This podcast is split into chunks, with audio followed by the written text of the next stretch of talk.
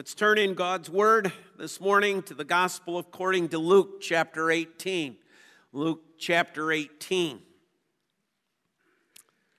As we meet a man that the new that the King James Version refers to as the publican. And I'm sure many of us, uh, as we were growing up, knew this parable as the Pharisee and the publican.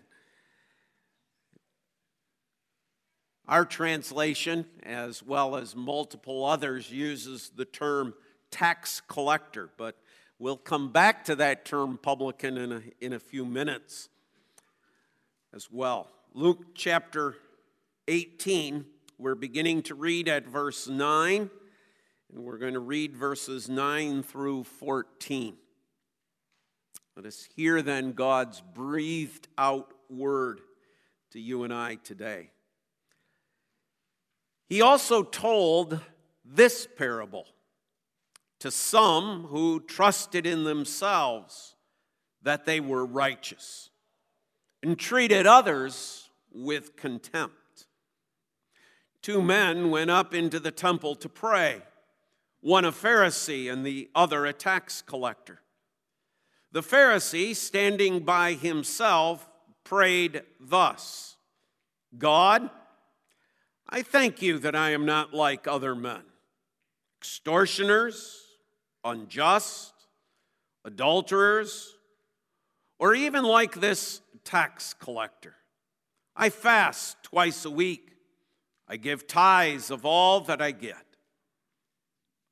But the tax collector, standing far off, would not even lift his eyes to heaven, but beat his breast, saying, God, be merciful to be a sinner. I tell you, this man went down to his house justified rather than the other. For everyone who exalts himself will be humbled, but the one who humbles himself will be exalted. As far the reading of God's word, I invite you to keep the passage open before you this morning as we make our way through it. Let's again bow in prayer and ask for God's blessing upon it. Our Father who art in heaven, we thank you for this opportunity to attend your house of worship this beautiful morning. We ask that you will be with us as we listen to Pastor Bob and guide him, and that we may take many of these messages to heart. This we ask in your name alone. Amen. Amen. So, three points again from this particular passage. First of all, his position. What exactly is this guy's position? What, what does he do? Secondly, his prayer. And then thirdly, his purpose. Why does Jesus speak of this man in parable form? And we have to remember that as we first of all begin here. This is a parable. It's not like they were standing there in the temple actually watching a Pharisee and watching a publican, a tax collector, pray. And now Jesus teaches. This is a story, it's a parable. It's something Jesus is, we could say, making up to teach a point. And he wants to teach those who are hearing him, in particular, verse 9 tells us, those who trust in themselves that they were righteous. He wants to teach them. And so this morning, as we come to the table of the Lord, we too need to be instructed by the Lord in this regard in our own hearts and in our own lives. However, we could say it's a parable, we can say it's a story, but the realities that Jesus is teaching and the example that Jesus uses probably had quite a few people squirming. As the audience listens to this story, I'm sure they can visualize exactly what is happening here. That's what a parable does it creates a visual image. Jesus isn't simply saying, Now let me just tell you a story. Don't think about it at all. Just listen. No, these, these people are seeing a Pharisee, they are seeing this tax collector. They are envisioning the place that Jesus is speaking of. And they're probably seeing themselves in this story as well. First of all, then, his position, a general understanding. He's a tax collector. What does that mean? It means he works for Rome. The, the, the, that which was collected for the temple was taken care of at the temple. There, there was an offering box, there was a tithe box. Remember Jesus uh, observing the widow and her two mites that get put into the tithe box and the, the box that was for the poor and for the care, for benevolence issues as well. That's how the temple was taken care of. But as far as civil taxes, that's all up to Rome. Israel doesn't get to collect their own. Palestine doesn't get their own taxes with their own funds. Now, it all goes to Rome. So, when you talk about a tax collector, the only taxes that are being assessed, in essence, are the taxes that Rome imposes. So, as the, the story, as the parable opens, that there are two men, one a Pharisee, the other a tax collector, the scene is set. We know who this man is, and we know their reputations. Everybody eh, there is thinking, oh, we know these kind of people. They're greedy, they're harsh, they're bullies. They cheat, they swindle, they're dishonest men. That's the general understanding. Here's the character that Jesus is using in this story this man who is a, a tax collector. He's not, a, in the sense, a farmer, he's not a soldier, he's not a carpenter, he's not a mason, right? He's not a shopkeeper. He has a position that nobody likes.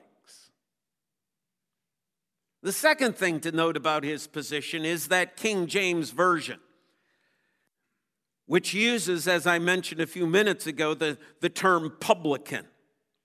Telones is the actual Greek word there. Now, that word, you say, you say, well, how do we get tax collector or publican?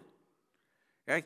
Well, in essence, publican and tax collector are the same thing, but the word publican here draws us a little bit closer to what this man's actual maybe more defined job was because you see there were rome imposed many taxes it isn't just one type of tax so you have tax collectors for certain things this man is a particular type of tax collector. That, that's where this idea of publican comes from. It means to pay at the end. It's the tax that is collected at the end. Now, let me give you the second part of that. It's the tax that is collected at the end of a purchase. Now, we have a name for that, right? We call it a sales tax, right? And, and, and it's disturbing to us because oftentimes we forget about this aspect of things right we, we get a we, we make a purchase we see something there on sale and it's like $39.99 and we go to pay out and Oh, yeah, I got that tax I got to pay. That 6% on top of that. Right? And as the price of an item goes up, that, that tax becomes a little more grinding. Just a little bit more, more and more and more. Oh, they get so much. You purchase a vehicle and you look at how much that sales tax was. You go, wow, I didn't, I didn't really think about that when I made the purchase necessarily. So there, there's sort of an extra little grind here. It's not the anticipated one. You know it's there. Everybody knows you're going to pay it, but it, it just, ugh. Oh, now on top of that, I got to pay this. I don't think I got the best of deals in the first place, and I'm paying a lot, and now I got to pay more yet. That's what this man's job is. He is the collector of the taxes that you pay at the end of the purchase.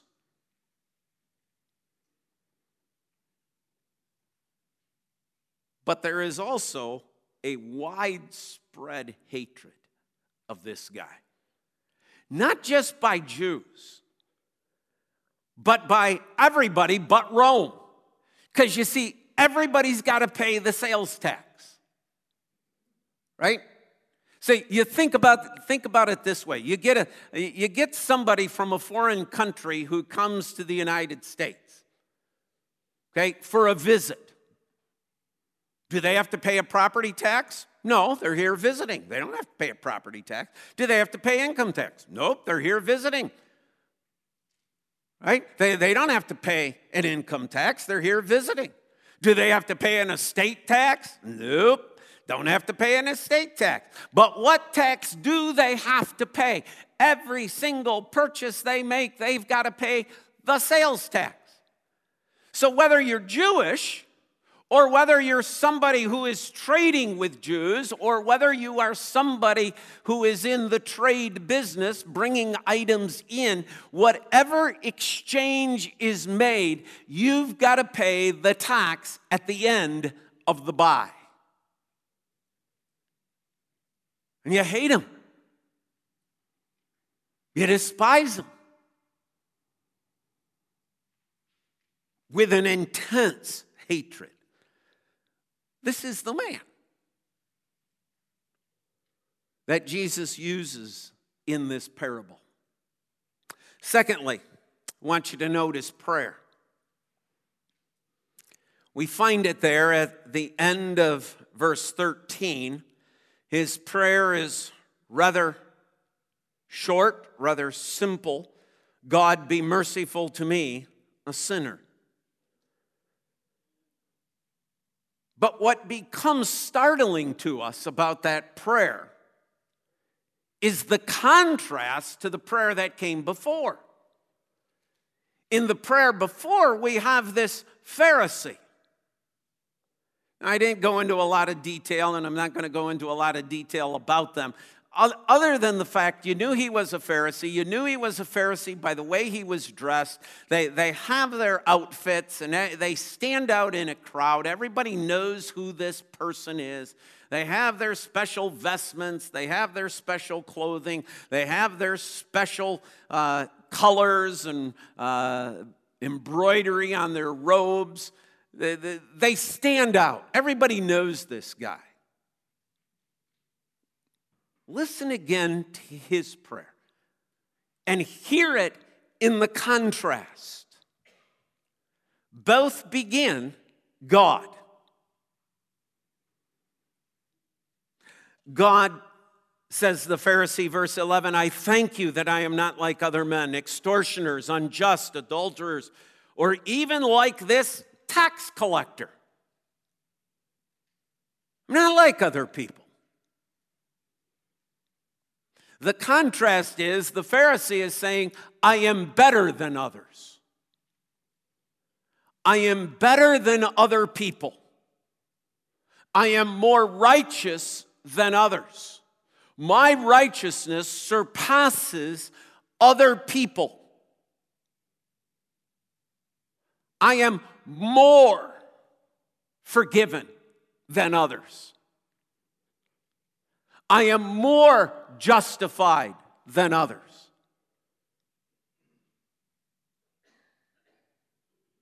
And then he goes into telling God what he does, as if God doesn't know, as if it has to be an advertisement to God. See, I'm not like other people. I tithe, I fast. But if you remember, Jesus has told us about these religious leaders and their fasting. Their fasting is not a sincere coming to know the Lord moment. Jesus has already told us that the Pharisees fast to be seen by men. Jesus has already told us that the Pharisees tithe so that people hear the clinking of the coins as they're dropped into that box to be seen by men.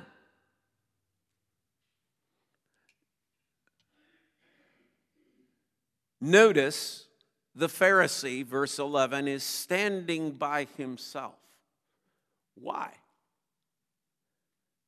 Because he's so much better than anyone else. I, I, I can't stand next to that person. Oh, they're a sinner. I can't stand next to that person. They're a sinner. I, I'm, I'm more holy than they are. I'm more devout than they are. Well, maybe in today's jargon, we'd say, I'm more conservative than they are. Therefore, I am better than others. I, I, I, can lift up my nose and, and I can say, I am better than other people because I am more conservative. I, I hold more to a certain philosophy of life. I hold more to certain teachings than others. Therefore, I am more holy. I am better. I'm certainly not like this tax collector over here. We all know about him, we all know about his reputation.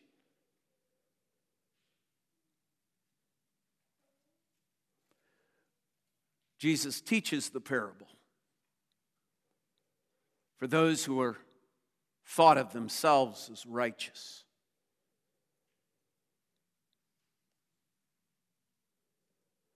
What a contrast.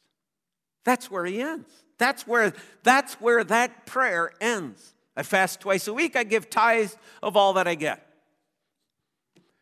What's more to be said? I'm such a great guy. I'm so wonderful. That's why I'm standing here all alone because nobody is as good as me.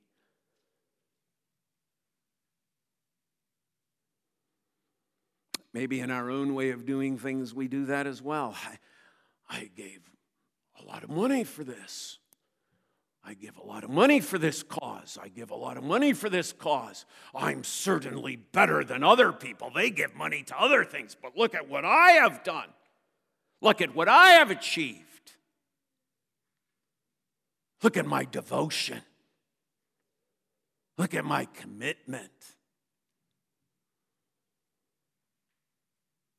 Oh, you see, when we begin this parable, he told this parable to some who trusted in themselves that they were righteous. And we see in this contrast of these prayers perhaps a little bit of our own self righteousness. How many times, honestly, have we not thought we're just a little bit better than somebody else? We're just a little more holy. Eh, that, that we do pretty good because if you followed me and saw all the religious activities I did, oh, I'm something special. Nobody can come near my righteousness. But you see, what it all is is self exaltation.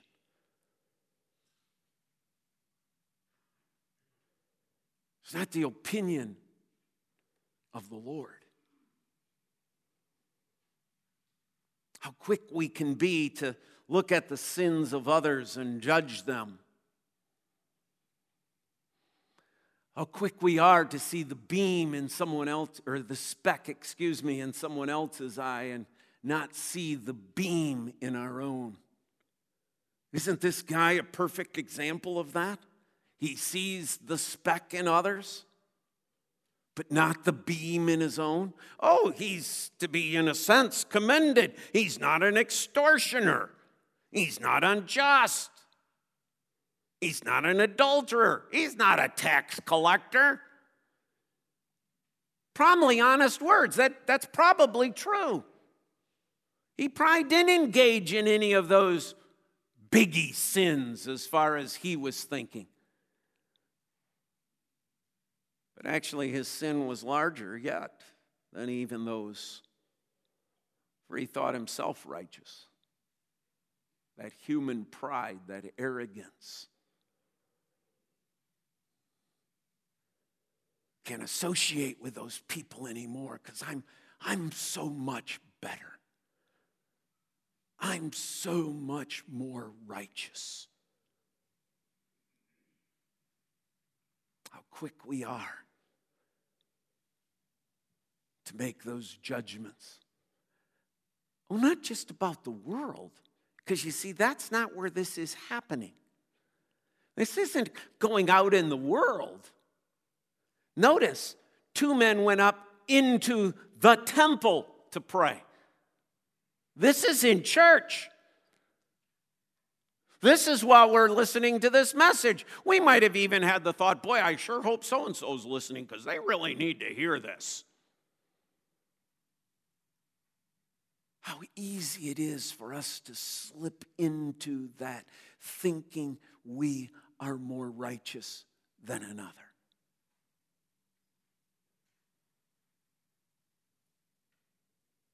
There's the contrast. Why? Because of the humility. The humility of this publican. Note the following. Okay? The one, verse 11, the Pharisee is standing by himself. Verse 13, but the tax collector standing far off. You say, that kind of sounds like the same. That's not what Jesus' point is. Jesus' point is Pharisee center stage. Everybody else, a little bit away. Keep your six foot distance from me. Center stage, standing by himself. But what's the picture Jesus is giving us? He's giving us the humility of the publican. Why? Where is he? He's standing off in the corner. He's not seeking center stage, he's in a corner by himself, not seeking anyone's attention.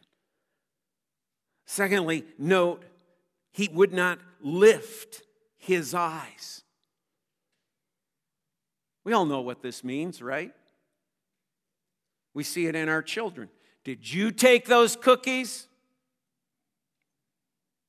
Head down, eyes down.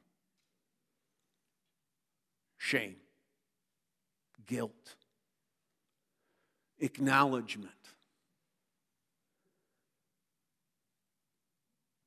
Did you break that curfew last night? Mom and I went to bed early, but did, did you come in after curfew? would not lift his eyes. There he is in the presence. Oh, where? In the temple. Where was Isaiah in Isaiah chapter 6? He's in the temple. What do you come to understand in the temple? The holiness of God. And he would not lift his eyes. Why? Because understanding the holiness and the perfect purity of Almighty God, he would not lift his eyes. For whatever judgment, whatever sin he is accused of in his heart by Almighty God, he knows he is guilty. He would not lift his eyes. Third, he beat his breast. In the Jewish culture, that's self accusation. Me! Me! I am the sinner. I am The physical action of beating his breast was the act of a man who is accusing himself. He's not off in the corner going, that arrogant Pharisee, I'm so glad I'm not like him. I'm so glad I'm not so full of myself as that Pharisee over there.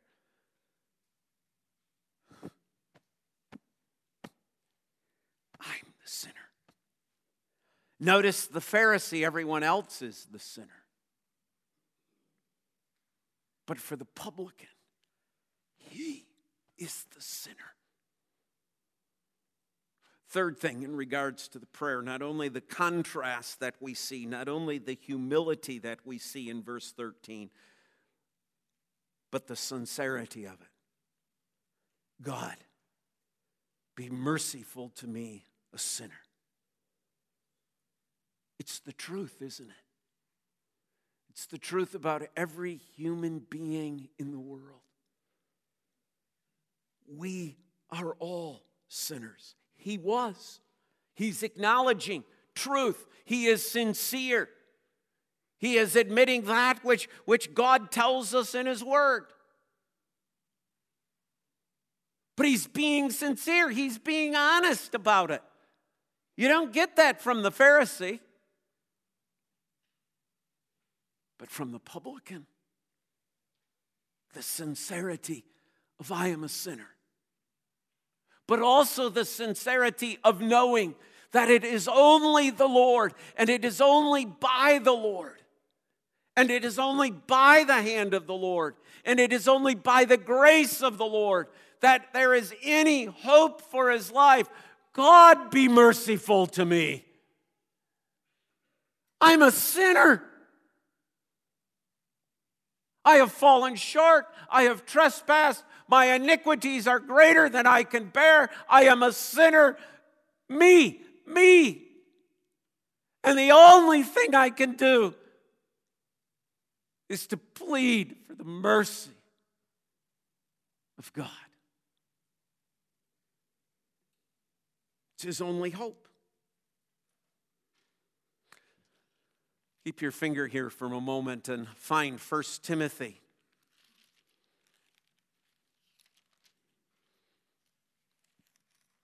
1 Timothy chapter 1.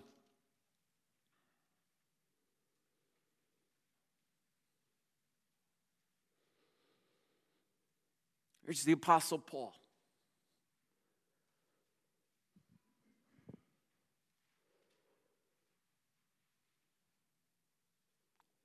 I've often wondered, we don't have any information, but I often wondered how many of Jesus' sermons and messages did the Paul Saul hear? Sometimes there just leaks out of Paul something that just draws you back and says, I wonder, I wonder. Here's Paul, right? Apostle, raising people from the dead, performing miracles, missionary journeys, writer most of our New Testament in terms of books. 1 Timothy chapter 1 verse 15. The saying is trustworthy and deserving of full acceptance that Jesus Christ came into the world to save sinners, of whom I am the foremost. See, this isn't while he's on the way to Damascus. This isn't while he's bowed down in blindness before the Lord. This is one of his last letters. What is he still doing? God, be merciful to me, a sinner. The moment we move past this, the moment we move past God, be merciful to me, a sinner, we have become the Pharisee. We have become the man who is self righteous. It is always on the lips of a believer. He came to save sinners, of whom I am the foremost. Well, what's the purpose does this man serve? Well, let's listen to Jesus' declaration, first of all, in verse 14. I tell you, this man went down to his house justified. This man. Which man? The publican. It's definitive, not the other. This man. He doesn't say, ah, maybe both, or in time both. He's contrasting these two the one who is self righteous, trusting in his own self, and the man who is throwing himself at the mercy of God. This man, the one who will not lift his eyes to heaven, the one who beats his breast, the one who's standing off in the corner, the one who is saying, Be merciful to me, a sinner. This man, not the other. And we ought, to, we ought to hear that definitive statement. Justification is not about our self exaltation of saying we are better than someone else. Our justification is only in this man.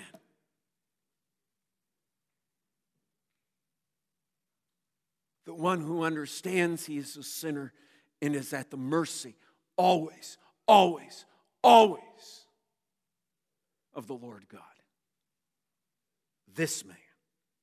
Well, what about this man? This man, Jesus says, went down to his house justified.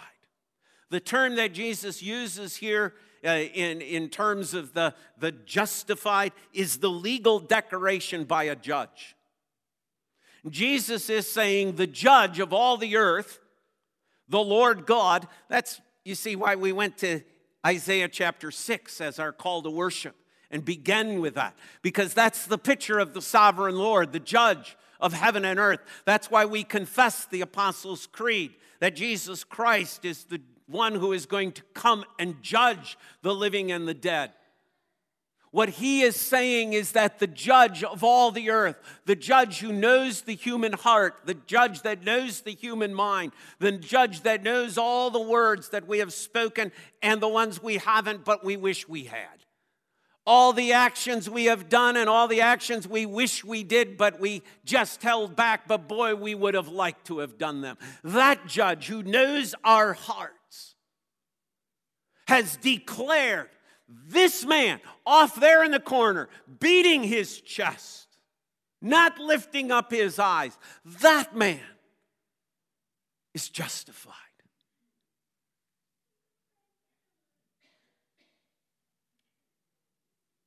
Free from guilt, sin blotted out. Sin, as, as Micah talks about it in chapter 7, that is cast into the sea.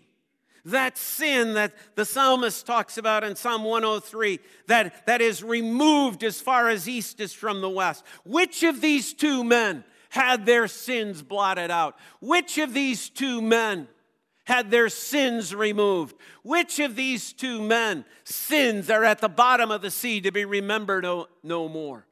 The one, not who self exalted himself,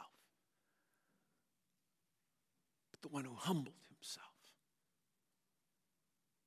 the one who spoke the truth about himself, the one who acknowledges God you're the only way. You're the only way of my salvation.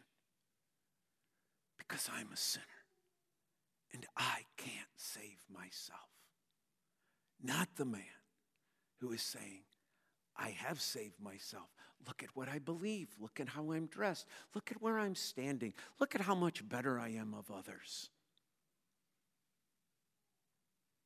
Now, that man didn't go to his house justified. Why do we have a story about a publican?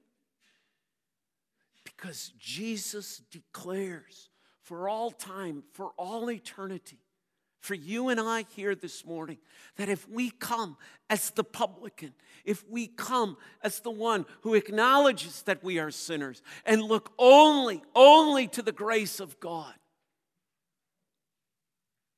is that a condition? Yes, you better believe it's a condition.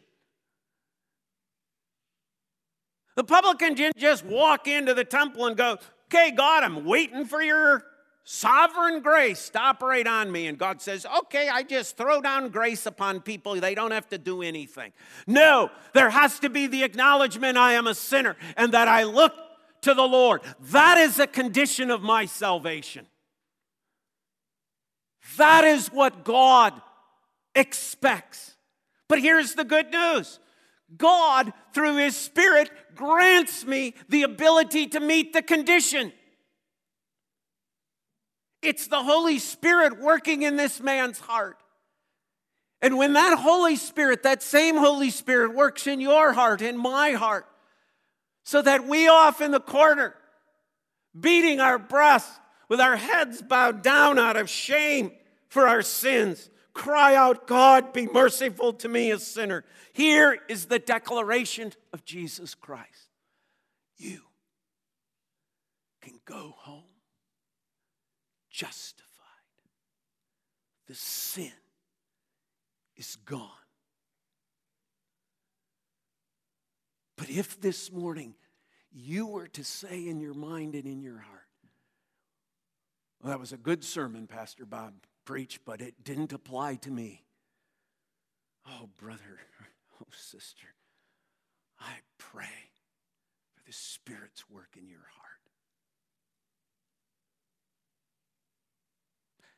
There is a second reason and purpose it's Jesus' application. It's not just his declaration, it's his application. Do you see the bookends? Look at the bookends of the story. Verse 9 He told this parable to some who trusted in themselves that they were righteous and treated others with contempt. Bookend. For everyone who exalts himself will be humbled, but the one who humbles himself will be exalted. I.e., self exaltation will lead to ultimate humility before the judge of all the earth. That's the Pharisee. The one who now, the one who today the one who, in Jesus' parable, humbles himself. That's the one who is exalted. You know how you're exalted today? You get to come and dine at the king's table. You get to be fed by the Lord Jesus Christ. You get to gather with Christ Himself.